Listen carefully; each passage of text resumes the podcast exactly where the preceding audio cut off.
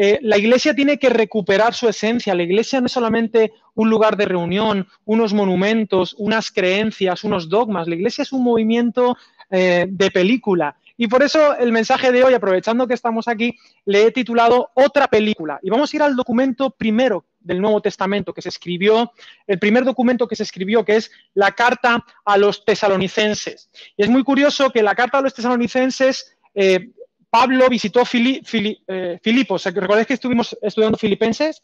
Bueno, de Filipos fue a Tesalónica. Y en Tesalónica hicieron un revuelo y ahí en Hechos 17 dice que la gente de Tesalónica dice, estos que trastornan el mundo entero han venido a la ciudad. Y creo que esta es la esencia de la iglesia.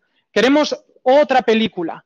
Donde hay miedo, nosotros traemos paz. Donde hay eh, desesperanza, nosotros esperanza. Donde hay odio, egoísmos y temores, nosotros somos la comunidad del amor. Una contracultura, una comunidad de contraste. Y en Tesalónica, junto con Silas y demás, los también se tienen, tienen que salir huyendo, pero allí queda una comunidad cristiana extraordinaria. Y me gustaría, aprovechando que estamos aquí en los cines Lumière, hablar hablarte de gente que cambió el mundo. Por ejemplo, sabéis que los hermanos Lumière, ¿por qué son conocidos? A ver. Ellos inventaron el cinematógrafo. ¿eh? ¿Hay algún francés de la sala? Bueno, en el cine. Bueno, los Lumière, ¿no?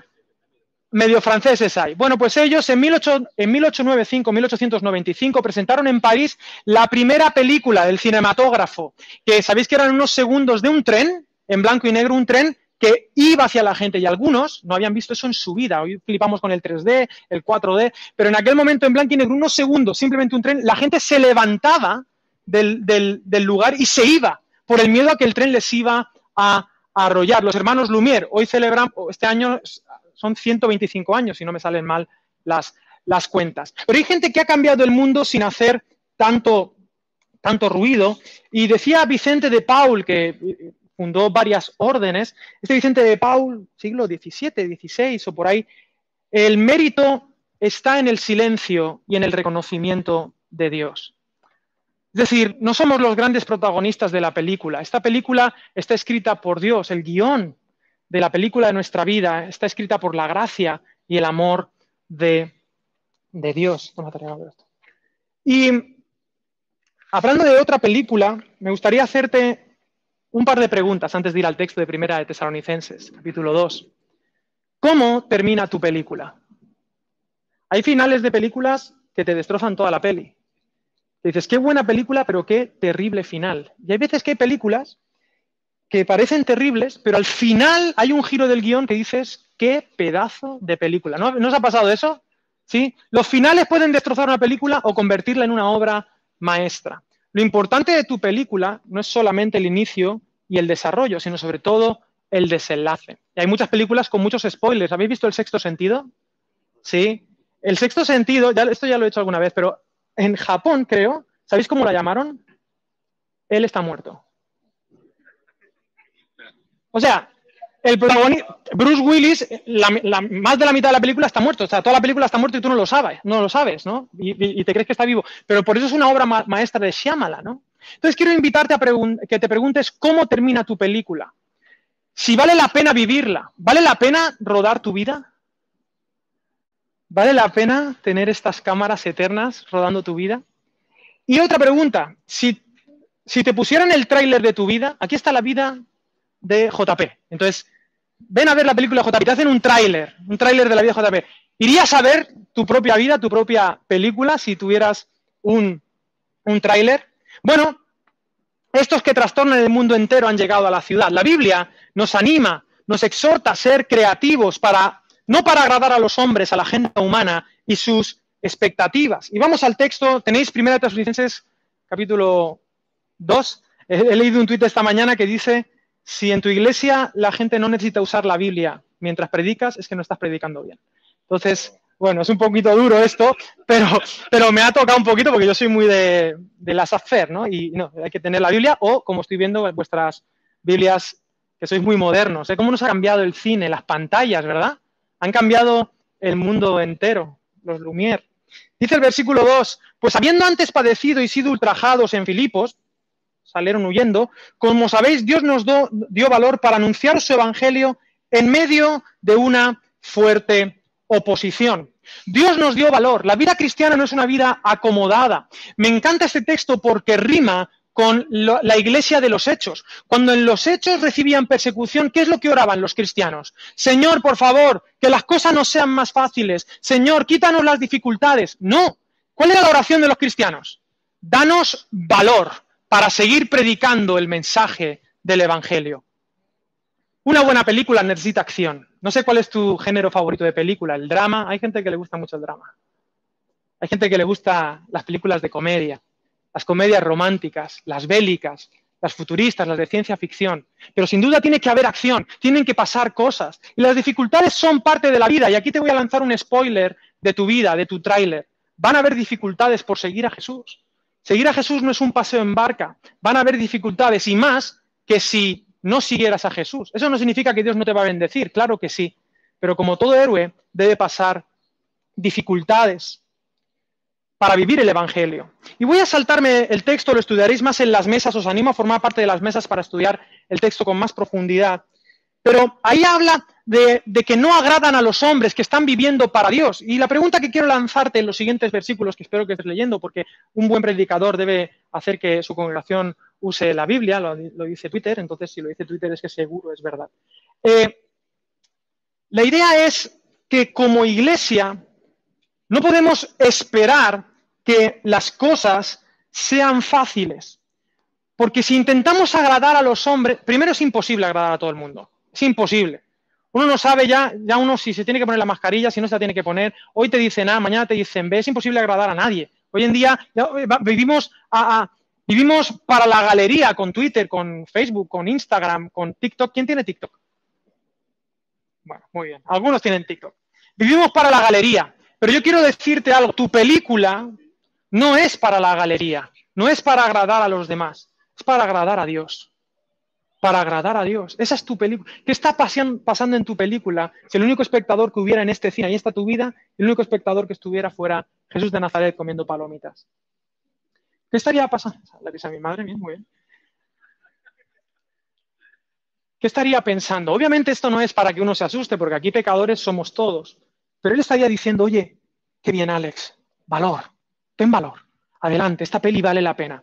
Es una peli con cosas, con problemas, con dudas, con incertidumbres, pero esta película vale la pena verla. Voy a invitarle a Gabriel, al Arcángel Miguel a que la vean conmigo que vean tus errores también, pero lo vean con cariño, pero vean también cómo es el final de la película. Es un final glorioso. Como toda buena película, el final siempre termina con una vuelta a casa. Convertir a un niño en un padre, de eso van prácticamente todas las películas. En una niña, en una madre, en el sentido más amplio.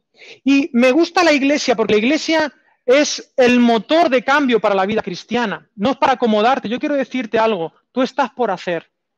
Tú tienes muchas cosas que cambiar en tu vida. Y siempre digo esta frase, Dios te ama tal y como eres y no por cómo deberías ser. Porque nadie en este cine es como debería ser, ni los Lumière lo eran. Pero quiero decirte que Dios te ama tanto que no quiere dejarte como estás. Tú crees que lo tienes todo claro.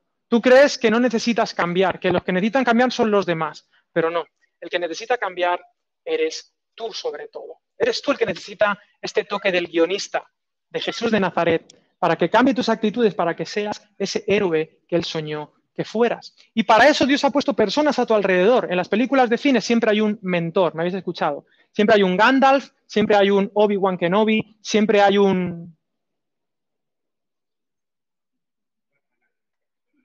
Voy a Sí, D'Artagnan en la película del hombre de la máscara de hierro. D'Artagnan es el mentor de Leonardo DiCaprio. Siempre hay un mentor que te va a impulsar a mejorar. Y fíjate el tipo de mentores que quiere que seamos. Si tú eres padre, madre, en el sentido de cuidar a otras personas, estas son las características que ya comenté con el liderazgo. Versículo 7. Andes bien, nos portamos con ternura entre vosotros, como cuida una madre con amor a sus propios hijos. Tan grande es nuestro afecto por vosotros que hubiéramos querido entregaros no solo el Evangelio de Dios, sino también nuestras propias vidas, porque habéis llegado a sernos muy queridos. La primera característica del liderazgo cristiano, Pablo la compara con una madre. Dice, un buen líder, un buen responsable es una madre, pero en el griego no es una madre, es una madre nodriza.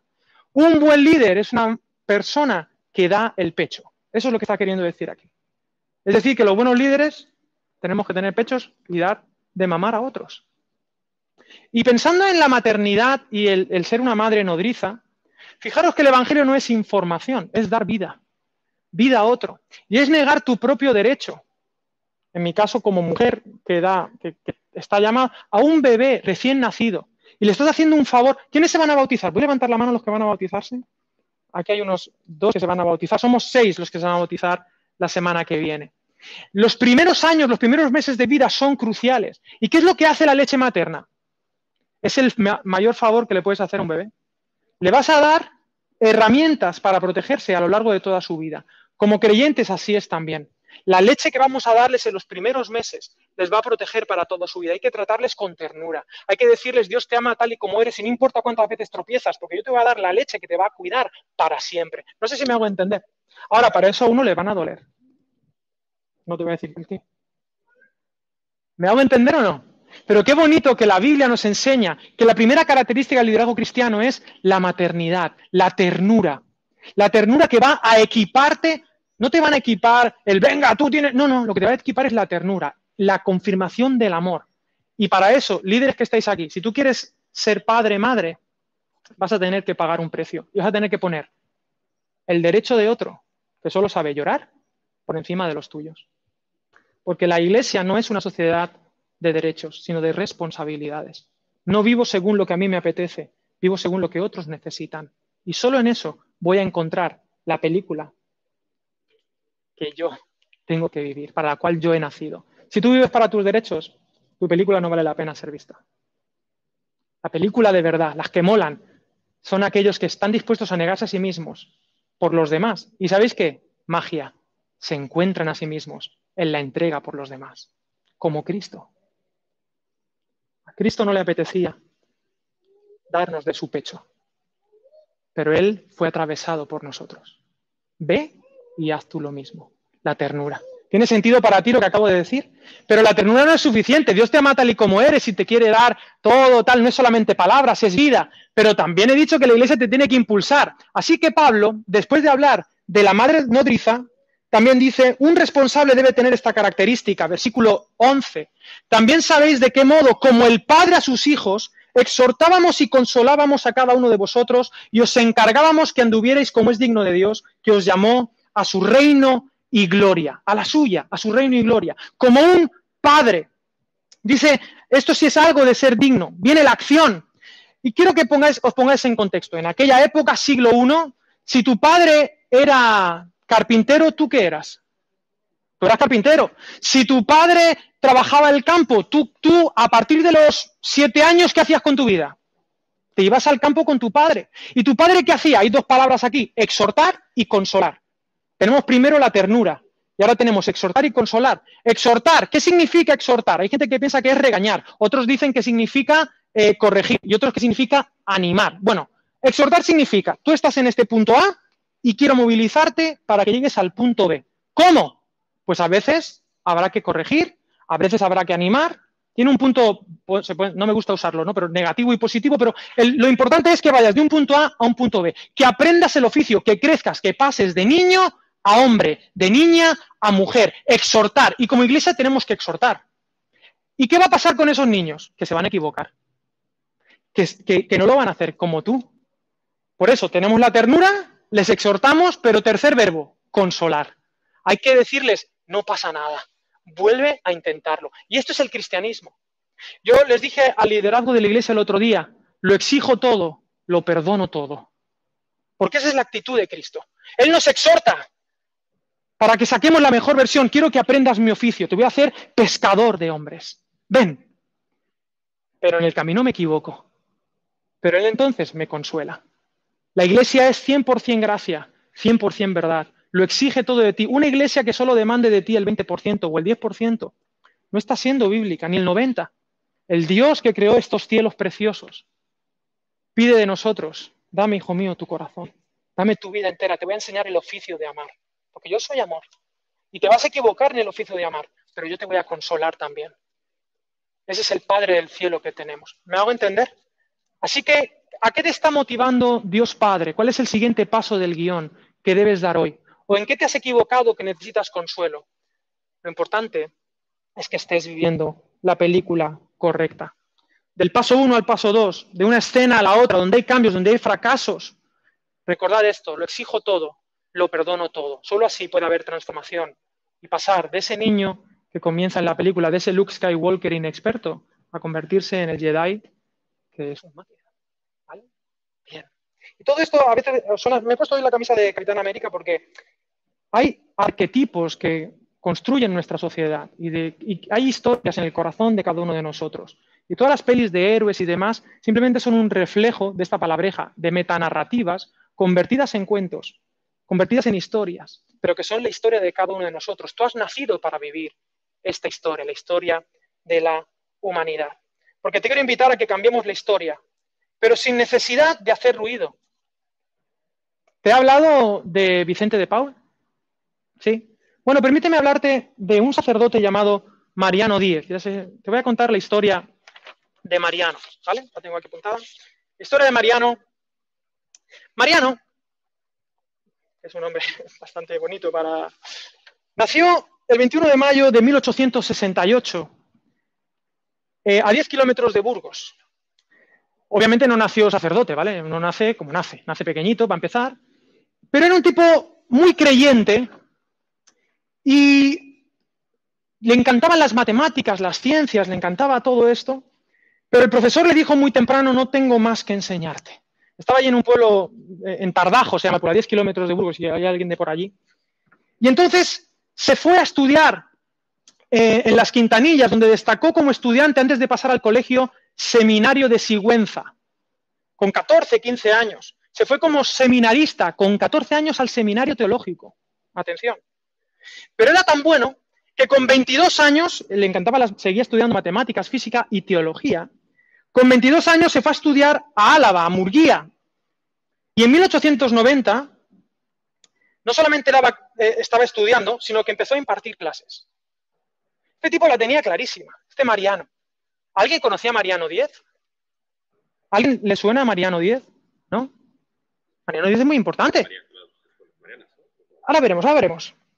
Y entonces, resulta, toma, te voy a ir regalando cosas, que el tipo empezó a inventar. Se aburría, él daba clases, oraba, tenía una vida de oración muy intensa, su trabajo era dar clases a los alumnos, pero en sus ratos libres empezó a inventar. Y empezó a trabajar con las sombras chinescas y las sombras de Java. ¿Sabéis lo que son las sombras chinescas? Sí. Bueno, pues eso. Luz, sombras. Y empezó a, dar charlas eh, charlas, daba charlas totalmente gratuitas acerca de cualquier tema de conocimiento y empezaban sus charlas, él dio una charla en Barcelona, por ejemplo, y dice, eh, esto está, por ejemplo, en el Mundo Científico, una revista de Barcelona, el número, si a alguien le interesa, 568, páginas 13 y 14. Este Mariano Díez decía lo siguiente, el conferenciante autoriza con absoluto desinterés a cualquiera de los asistentes para que lleve a la práctica cualquiera de las ideas o conceptos que encuentre nuevos en sus conferencias. Yo voy a soltar conocimiento científico y el que quiera, se lo regalo. Porque como él era de, la orden de San Vicente de Paul, él sabía que el silencio y todo era para la gloria de Dios, que la película no era suya, era de Dios. Bien, él inventó algunas cositas, permítame decirte algunas cositas que inventó, eh, que son nombres muy raros. Inventó el iconotelescopio. ¿Sabéis lo que es un icono? En aquella época se ponían nombres súper extraños. El iconotelescopio, que permitía ver imágenes a distancia y constaba de un transmisor con una lámina, delgada de sulfuro de antimonio y plomo, un receptor, de tal manera que es el precursor de la televisión. Yo hago una foto aquí y la puedo transmitir allí. Y él no solo hizo la parte teórica, porque como ingeniero también tenía el diseño. ¿Vale? Bueno, en una de esas conferencias, en el 89, en el 90, en el 91, vino un francés llamado Flamereux. Y él estuvo en esa conferencia de Barcelona, donde él presentó un invento llamado el cinematógrafo. 1890. Y se reunió con él en Bilbao y le dijo, Flameró le dijo, yo soy el representante de unos fotógrafos llamados los hermanos Lumière. Y me gusta tu idea. Te la compro. ¿Cuánto vale? ¿Qué va a valer? Nada. Esto es para el mundo. Le dio la fórmula del obturador. ¿Sabéis por qué en las películas antiguas suena Porque lo que inventó este tipo es sé la velocidad necesaria, los 24 frames, sé cómo hacer para que los mecanismos, 24 fotos se detengan un momento, un nanosegundo, para que parezca que el movimiento es lo que está ocurriendo, cuando en realidad no hay movimiento. Sabéis que el cine son secuencia de fotos. Años después, en 1895, los hermanos Lumière en París presentan su primera película. Ese mismo año en Madrid hicieron la misma presentación. ¿Y a quién invitaron? A Mariano. Mariano inventó un idioma también para poder hacer eh, eh, pues fórmulas matemáticas porque no había un idioma necesario, ¿no? Como el esperanto, ¿os acordáis? ¿Sabéis lo que es el esperanto, este intento de idioma mundial? En aquella época estaba muy de moda todo eso. También inventó un reloj que funcionaba con la voz. No estoy diciendo ninguna tontería. Es decir, que conseguía que la voz, dando clases, puso un reloj en su aula y él hablando, de alguna manera, hacía que el reloj tuviese energía. Y cuando tú le preguntabas a qué te dedicas, no, yo sirvo a Dios, doy clases, oro. Cuando murió también era sospechoso de hereje. Claro, un inventor tan así. Él entendía que todo era para la gloria de Dios y quemaron sus notas y sus libros. Y todo esto es algo que se ha hecho en investigaciones más o menos recientes, pero que están altamente demostradas. Así que, obviamente, en aquella época había varios intentos, no solo en los Lumière, también en Estados Unidos y en otros lugares, pero déjame sacar un poquito el orgullo español. El cine lo inventó un humilde sacerdote. Además lo llamó así, cinematógrafo. Que entendía que había que darle la gloria a Dios. Precursor. Ah, inventó también, es que tiene los nombres, el fono no sé qué, que era meter sonido en las películas. Y sabemos que la, primera película sonora es de, mi hermano igual me dice el año, 1920 y tantos, ¿no? El, el, hombre del jazz, o cómo es la película, no recuerdo cómo es. Pero él ya estaba soñando con eso, un hombre creativo, inspirado por Dios. Buah. Yo cuando escuché esta historia me puse a investigar a ver y demás, aluciné y dije, esta es la iglesia que yo quiero. Una iglesia inspirada por Dios que quiere cambiar el mundo, pero no para hacer ruido, sino por amor a los demás. Dice ahí, en el versículo, después del 13, sí, sí, el 13, por lo cual también nosotros, y ahora vamos a los grupos pequeños, damos gracias a Dios sin cesar, porque cuando recibisteis la palabra de Dios que oísteis de nosotros, la recibisteis no como palabra de hombres, sino según es en verdad, la palabra de Dios, la cual actúa en vosotros los creyentes. Y permitidme detenerme aquí. ¿Estáis bien? Perdona, ¿estamos a gusto? A mí es que esta historia me ha encantado. Entonces yo soy así de friki. Dios bendiga a los hermanos Lumière. Pero los franceses, eh, cuidado, los somos de tener. Siempre hay que tener a por los, los, ingleses y los franceses. ¿Dónde está James? Los ingleses y los franceses siempre con cuidado. Siempre. Esto es así. Hay, mucha, mucha, hay mucho pasado. Hay mucho pasado hay muchas cosas que resolver. ¿eh? Napoleón, Pepe Botella, todas estas cuestiones y luego la Armada Invencible, la, la, escabechina que nos hicieron. En fin, esto hay que trabajarlo. ¿eh? Hay que trabajar ahí el perdón. Pero en cualquier caso, me gusta el versículo 13. Porque cuando recibisteis la palabra de Dios, yo puedo estar predicándote y esto puede ser palabra de hombre. No la escuches, es una opinión. Yo no soy el guionista de tu vida. Pero aquí dice que la palabra de Dios actúa en ti. ¿Y si lo que yo estoy diciendo no es palabra de hombre? ¿Y si la estructura padre-madre es palabra del guionista? ¿Y si lo que estoy diciendo de que tú no has nacido para ser un minundi, sino para servir a los demás, es la palabra del guionista de tu vida? Recibe así, porque dice, esa palabra actúa. Actúa en los actores. Actúa en las personas. Actúa en ti. Si es palabra de Dios, esto debe transformar tu vida. Y tengo una pregunta para ti. ¿Cuál es el siguiente paso que el guionista quiere escribir en tu vida? ¿Cuál es ese siguiente paso? Y a lo mejor tú estás totalmente desinspirado. Y tú no sabes dónde está el guionista. Porque claro, en un libro, tú imagínate que eres el, protagonista de una, novela. ¿Dónde está el que escribe? Bueno, os he hablado alguna vez de Miguel de Unamuno, ¿verdad? Miguel de Unamuno escribió una novela, se llama La Niebla, y él era un revolucionario. Os recomiendo sus lecturas porque a principios del siglo XX era un profeta. Él profetizó todo lo que está pasando y lo que ha pasado desde los años 20. Y él tiene una novela que era tan rara que la llamó Nibola, porque no podía, él, él, era creativo y dice, voy a hacer algo diferente. Y la novela se llama La Niebla. Y La Niebla es una novela costumbrista de un hombre que se enamora de una mujer y quiere enamorarla, pero está bloqueado, no sabe cuál es el siguiente paso a dar en su vida. No hay nada tan triste. Si tu vida fuera una serie, no hay nada tan triste que tu vida sea el mismo capítulo siempre. No te encuentras gente año tras año que dices, están en el mismo capítulo. Esta temporada ya la he visto. Qué tristeza de vida cristiana. Tu vida son temporadas, pero no puede ser que esté siempre en el mismo capítulo, macho. Si hay un guionista. Bueno, este tipo estaba bloqueado, el protagonista de esta, de esta novela, La Niebla. ¿Y sabes qué hace el protagonista? Se va a hablar con el autor. Y en la novela, él se va a hablar con Miguel de Unamuno.